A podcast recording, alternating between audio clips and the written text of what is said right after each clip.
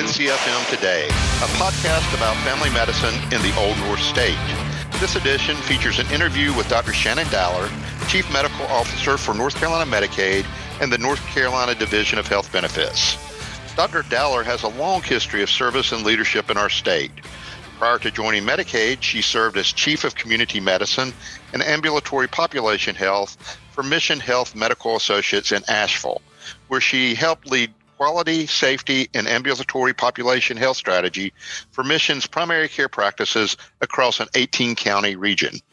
Dr. Dowler is current president of the NCAFP Foundation Board of Trustees, is past president of the NCAFP, and is a past member of the American Academy of Family Physicians Commission on Health of the Public and Science. She received her medical degree from East Carolina University, her undergraduate degree from Appalachian State University, and completed her family medicine residency training at MAHEC in Asheville. I'm your host, Greg Griggs. Dr. Dowler, welcome to our October podcast. Thanks, Greg. Thanks for having me on your podcast. Well, oh, you know, first of all, Dr. Dowler, can you tell us a little bit about your background and your journey to becoming a family physician leader? Sure. So um, I'm a North Carolina native. I grew up in Greensboro and went went up the hill to Appalachian for college, then across the state to ECU, now Brody School of Medicine, um, to because family medicine was what I was um, leaning towards even before I went to medical school. And then I crossed the state again to AHEC's Family Medicine Residency Program, where I did residency and a fellowship year. Um, I, I thought I was going to be a veterinarian for a lot of the time when I was in high school. My first job was mucking out cages when I was 13 years old. Um, and I loved animals. Um, but as I did internships in undergrad, it became really clear to me that taking care of people, and particularly people who might not have access to care, was really going to be my calling. I know you have always had that calling to help with the underserved. Talk about some of the roles that you have had, you know, prior to where you are today, where you have really embraced that. Yeah, so um, my kids accuse me of having job ADD. Um, so it's not just the millennials, um, but I I get um, I get interested in things, and then I want to do the next thing. And so I've had a few different jobs in my career. Um, I came out of residency after my fellowship year in the health department in Buncombe County, where we did full scope family medicine, um, OB without deliveries, but we would take them up to scheduling their inductions and getting the babies back or scheduling their repeat C sections, and it it was great. I did that for several years. And then uh, I got to a point where my husband traveled internationally and I had two young children. And whenever he would leave the country, somebody would get sick or fall off a bunk bed and have to have a CT scan or something would happen. And so I actually switched over and did urgent care for a few years just to do shift work um, with Sisters of Mercy, which was a not for profit urgent care center. And that was a lot of fun. I still had residents rotate with me and and um, got to enjoy teaching and learning more in orthopedics and procedures. Um, but one day i woke up and realized that wait a second i'm a medical director here. And that wasn't the plan. Um, i'm supposed to be taking care of underserved people um, for primary care. How did that happen? And that's when I left and went to Blue Ridge Community Health Services to be the chief medical officer. So, federally qualified health center, Western North Carolina was going through a big turnaround, had had a very disruptive period of time, and had been destabilized, and was starting to starting to come back. Um, and so I was there seven years, which is an all time record for me. And it's because it was constantly changing. We were adding new practices, adding more scopes, new dentists, integrated care, you know, bringing on psychiatrists. We were always doing something different there. Um, and that was the role I had up until when I uh, wanted to have a job in a health system so I could understand that world a little bit better. And then I spent three years at Mission before coming to Medicaid. So, how did these other roles kind of prepare you for such a big role in policy and advocacy in North Carolina? Uh, you know, it seems like a pretty significant jump, and but yet I personally know how part of that prepared you. But tell our listeners how what you've done in the past prepared you to be at Medicaid. Yeah, I mean, I think part of it is just having taken care of patients for 20 years, underserved patients, many with Medicaid or nothing, um, and understanding some of the barriers and challenges in the program. So I feel the pain of being a provider in the clinic um, and supervising a gazillion providers who are also suffering you know with with sometimes rules and regulations and administrative burden. And you know i'm i've also been the one that after i put the kids to bed sit up all night long doing my charts. And so i understand the pain points. I think that's important. I also understand the legislature at, at the and really at the federal government level as well because of my advocacy work. I got really involved with advocacy when I was president of the academy. And then for years after, um, you can tell them stories about me being on a choke chain if you want, Greg. But Greg taught me how to be more diplomatic during that time. Um, but but it's sort of a, when I look at it now, all of my jobs really prepared me for this role at Medicaid, being over the ambulatory quality, you know, for a health system. So it was just it was primary care and specialty practices. It was the whole ambulatory um, milieu, and um, I learned a lot doing that. And so I, every every job I've had, I've accumulated a few more skills that I've taken with me to this Medicaid role.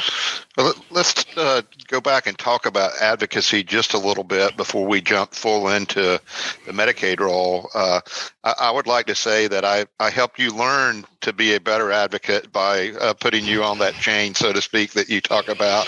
But you know, why was it important for you to get involved in advocacy? You did, like you said, at the state and federal level through NCFP and AAFP. Um, yeah, it, it's for me, my passion for um, caring for the underserved and health equity. It was my driving force in going into people medicine instead of animal medicine and then also my driving force in becoming a family doctor wanting to take care of everybody and so i have that sort of burning passion there for taking care of um, the broader population and righting injustices. And so advocacy is a great way to do that. And whether it's at the local level, I was quick to write letters to the editor of the paper and, um, you know, publish things wherever I could, whenever I could, um, or showing up at the on a White Coat Wednesday and and getting to know people and becoming friends with senators and and um, going up to DC and talking to people that had different views from me and learning how to have broker conversations that are really in the best interest of the people that I want to try to help serve. Um, you have to learn how to do that as an advocate without being an activist. Um, there's this fine line between the two, and I think as you mature in life some people are naturally more lean towards advocacy versus activism. I definitely lean towards activism over advocacy. And so I've had to learn over time that you actually sometimes can get more done in a more um, moderate approach through advocacy. So, uh, tell us a story, a unique story of your advocacy. You know, obviously something that uh, won't violate any HIPAA violations or anything that we don't want to say on a podcast. But sort of, what's your you know, most vivid memory of your advocacy journey? Well, Greg, you know, I'm going to have to tell the story of uh, being in DC with you. And uh, there are so many stories I could tell you. Um, I've stepped in it several times, but um, we were up in DC and it was the time of Obamacare. It was amazing. Like the world was amazing. I was in a federally qualified health center at the time. We were getting new funding. It was exciting. Um, we, Medicaid was expanding everywhere. Um, but in Western North Carolina, where I was, we were seeing um, the, the small rural hospitals that threatening to close down because they didn't have the funding. And we were meeting with a prominent um, senator um, in DC, and um, I made him very angry by disagreeing with him on a point around expansion. I was saying that it would help keep our our our small hospitals open if we expanded Medicaid, and he used a bad word in front of a room full of people, didn't he, Greg? Yes, he did. Yeah. so so all the things Greg had taught me about not triggering people, I was actually behaving in that yeah. moment of time. But man, did I trigger that guy? Um, he quickly apologized for the expletive that he shouted out to the room, and everyone looked very nervous, and there was a lot of nervous laughter. Um, but I, you notice I did not succeed in getting Medicaid expanded yet. well, we're still working on that, and that is still an important issue for the Academy. Uh, that's a perfect segue into your role at Medicaid. And, you know, uh, people may not understand what the chief medical officer for Medicaid does. So tell us a little bit about your job and your responsibilities. Uh, we'll, we'll get into COVID in a minute, but so your job as you thought it was going to be when you uh, first entered more than your COVID role? Okay, yeah. So it's um it's interesting. You know, working for a payer as a payer um is a totally different. You have to um kind of reverse everything um from the way you've experienced it as a provider in a clinic. And so, being a family doctor for 20 years, um, I came in with a certain set of assumptions and beliefs. And then when you get behind the curtain and you understand why things happen, how completely complex our Medicaid program is from an authority standpoint and a financial standpoint, it's just unbelievably complicated. So a lot of my time is spent on clinical policy, advising the clinical policy team on how we might change our clinical policies to have a, a more medically appropriate or more comprehensive basket of services I spend a lot of time on appeals.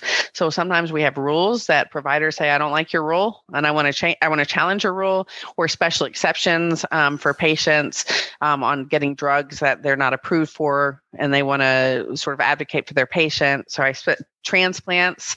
Um, so a lot of time on very nuanced patient specific things. And then also this huge broad picture of what do we cover for private duty nursing and, and why do we cover someone on a ventilator, but not someone who's uh, quadriplegic and, you know, understanding how we got to where we are today and, and trying to figure out how to manipulate the system to best care for the people in North Carolina. And frankly, to keep the the doctors across North Carolina eager to take care of Medicaid patients. Because at the end of the day, um, we're nowhere if we don't have great doctors being medical homes for our Medicaid beneficiaries. And so we've got to keep the program good for them. Now, you've been at Medicaid a little bit over a year now. Is that correct? You came. That is correct. Over a year. I, um, by the way, you lost that bet. No, I, I, think I said 18 months was the over under on it. So uh, we, uh, a lot of us like to joke with uh, how long Dr. Dowler could stay uh, in a advocate role versus the activist role uh, uh, while being a state government employee, which is a different animal altogether. So, uh, yeah. But but you you've done a great job, uh, and uh, so I, I, think you're going to prove us all wrong. Uh, that you you have. I hope so, but no, but if it's 18 months, I gotta I gotta hold it together a little longer. Right, you, you gotta keep keep it up. So, uh, but uh, it, you know, coming in a year ago, uh, you know, none of us last fall expected 2020 to be like it is. Uh, you know, how did COVID 19 change your role? at Medicaid, and, and sort of what have you done exactly in relationship to COVID 19? Yeah, so it is really interesting. So, so as I was coming in, the first thing I had to do was learn managed care. Um, so I had to learn fee for service Medicaid and managed care Medicaid simultaneously, which is no easy task. They're both complicated. And then we didn't get a budget, and managed care got postponed. And so it was like, oh, great, big deep breath. That gives us some more time to really refine the program and improve some of the things in our existing Medicaid program. Cue pandemic. Um, and so one of the things I had wanted to work on was telehealth, and Ben Money and I'd set up a task force in December of last year, and um, we figured we had a three-year process to get the authority and the dollars to really expand telehealth the way we wanted to it became rapidly apparent in COVID that um, telehealth was going to be one of our very first lines of defense um, for our practices to be able to stay engaged with their patients. And so um, I led the telehealth modernization work for Medicaid, which was rapid, rapid transformation. On average, it usually takes us nine months to land a new policy, and that's generous. Sometimes it's 18 months or 24 months because of the authority issues and the dollar issues. We were turning on five to 10 new policies every week. Um, and so the team was working around the clock, um, literally um, trying to, to land these things. And once um, I did that, I so while that was happening, I started leading the telehealth work stream for all of DHHS and the COVID response. So met with payers, trying to get payers to line up and be um, agree on how they were covering things, or at least be transparent to the field on how they were covering things, so it wasn't a mystery every time a different patient tried to access care.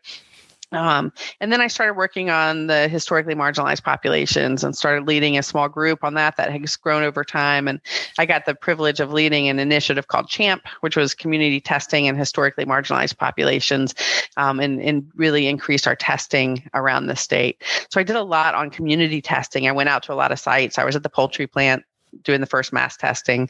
Um, and so I, I got out of Medicaid a little bit and did some global state work, which was really a lot of fun.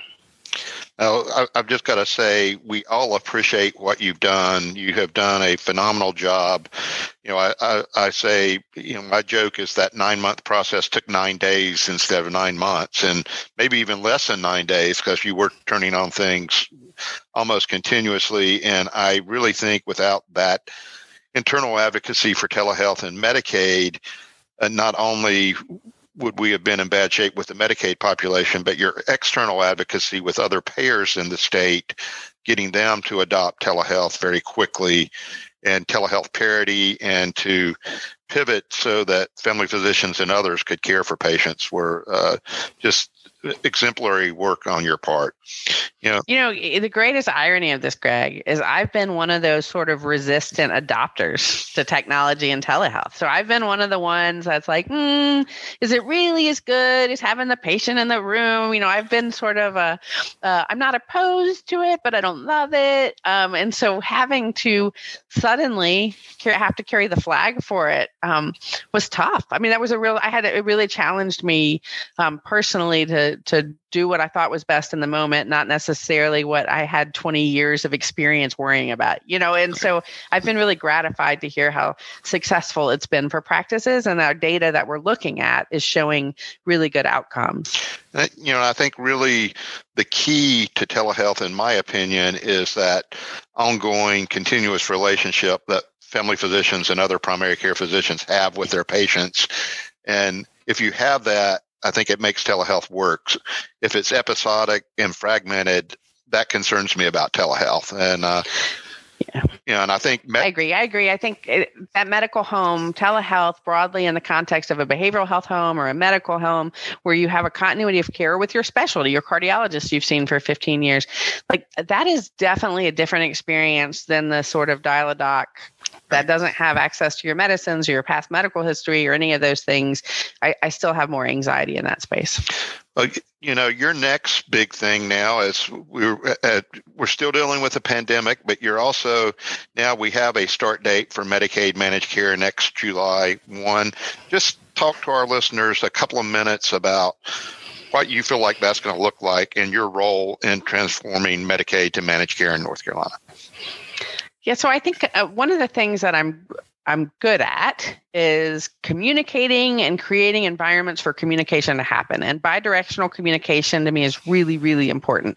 Um, Medicaid should not feel like a, back, a black box. If you have a suggestion for a policy change, or I, I want you to be able to say that, and because you're probably right. And so we're creating some very public facing buttons on our website where people can submit requests for policy changes, coverage changes in a much easier fashion than in the past where you kind of had to know somebody to know somebody to know somebody. Um, and that's going to be important in managed care. I've been working very closely with the CMOs of the PHPs over the last year that I've been in the role. Um, and I can tell you without a doubt that every one of them is a passionate primary care physician and gets it. And so that's wonderful to know that those are my colleagues, you know, in the trenches of trying to do this. I feel like our role in Medicaid is going to be around oversight and making sure that this goes very well, that our physicians around the state continue to want to take care of Medicaid beneficiaries. And, and that means being ready and responsive. And so we need to have, make sure it's, there are easy ways for providers to share challenges, not necessarily their worries of challenges. There's a real difference. If it, like there's a lot of noise right now of people, everything they're worried about. We can troubleshoot worries to some extent. But what we need to do now is build the engines for the oversight so that when real things are happening, um, we're we're not. I don't want us to get distracted by what ifs and worries right now. I want us to be building up so we're ready to go on day one, and so that's that sort of fine balance that I, that I struggle with. I, I am worried about contracting I think there are different strategies out there, and even some down to the practices or in, engaging in some gamemanship that um, I will say I don't think is in the best interest of the beneficiaries. Um, I understand from a business standpoint why people are doing it; they're distrustful and they're concerned. Um, but I, I think for our beneficiaries, as much as providers can take every payer, the less chance of disruption and the less chance of their medical home getting fragmented. And um, and so I, when I think about our vulnerable populations, I want it to be as easy as possible for them to access care. Um, we don't at Medicaid see the contract side, so we don't know what's happening between the payer and the practice, which is a challenge sometimes. So it's harder for me to understand necessarily why decisions are being made the way they are. Um, but I just know we got good people, and and I'm sure they wouldn't make those decisions if it wasn't for their reasons. And for those listeners out there who don't necessarily know the PHP language, that's uh, prepaid health plans. That is our managed care plans. That they're going to be five across the state of North Carolina starting next July 1st, but a lot to happen between now and July 1st. And as we get closer to that, Dr. Dowler, we may want to have you back to talk a little more specifically about that uh, going forward. It, you know, in, in closing, I want to go back to your, you know, advocacy and and particularly what would you tell a med student or a resident or a young physician about advocacy and policy and the importance of that if you want to impart some knowledge to those younger physicians who were you 20 years ago, what would you tell them? Yeah, I would tell them um, two things. Then they're kind of conflicting. So the first is don't hold back. Um, find that thing that you're passionate about. It may not be in medicine. It may be homelessness. It might be environment. It, you know, it's we can all be passionate about different things and that be really important. But identify the thing you're passionate about and be active in it. And so be active in your community. Get on boards speak up at um, be on panels or just show up at public hearings and um, get activated and don't be afraid um, to put your neck out there a little bit on the other hand, so the flip side of that coin is um, recognize that as a physician, you are automatically a leader no matter where you are. So, where you raise your hand or speak or anything, the fact that you're a physician means that you have a different kind of power in your words um, when you're speaking to other people. And and you have to be careful with that power. And that's where that balance between being an activist and an advocate comes in because w- if you're too much of an activist you will marginalize so many people um, and, and might even put yourself in jeopardy with your job um, or with your school because sometimes there are other things going on that you're not aware of. So i would say active moderation. Be be passionate but also um, be aware that you're not just anybody else speaking up about things. As a physician, you automatically are wearing a badge of leader and special. And so your voice is going to carry louder and longer. I think that's a great comment to end our conversation on today, Dr. Dowler. I, I really appreciate your insight and your sharing. And again, uh, I'd like to bring you back in a few months to talk a little bit more. Uh, it has you know been my pleasure to work with you for the 15 years I've been at the academy and to see that growth, uh, see the growth in family medicine in North Carolina, uh, see my personal growth from learning from folks like you, and to see the growth of our family medicine leaders like yourself. And uh, we're so proud to have you as Chief Medical Officer in Medicaid uh, really affecting patients not one at a time in your office, but affect, uh, affecting 2 million Medicaid recipients across North Carolina and how they receive care. Thanks for joining us, Dr. Dowler. Thanks, Greg. Thanks for having me on. Uh, listeners, please uh, stay on the lookout for the next edition of NCFM today. We'll have another great guest like Dr. Dowler next month. Thanks for listening.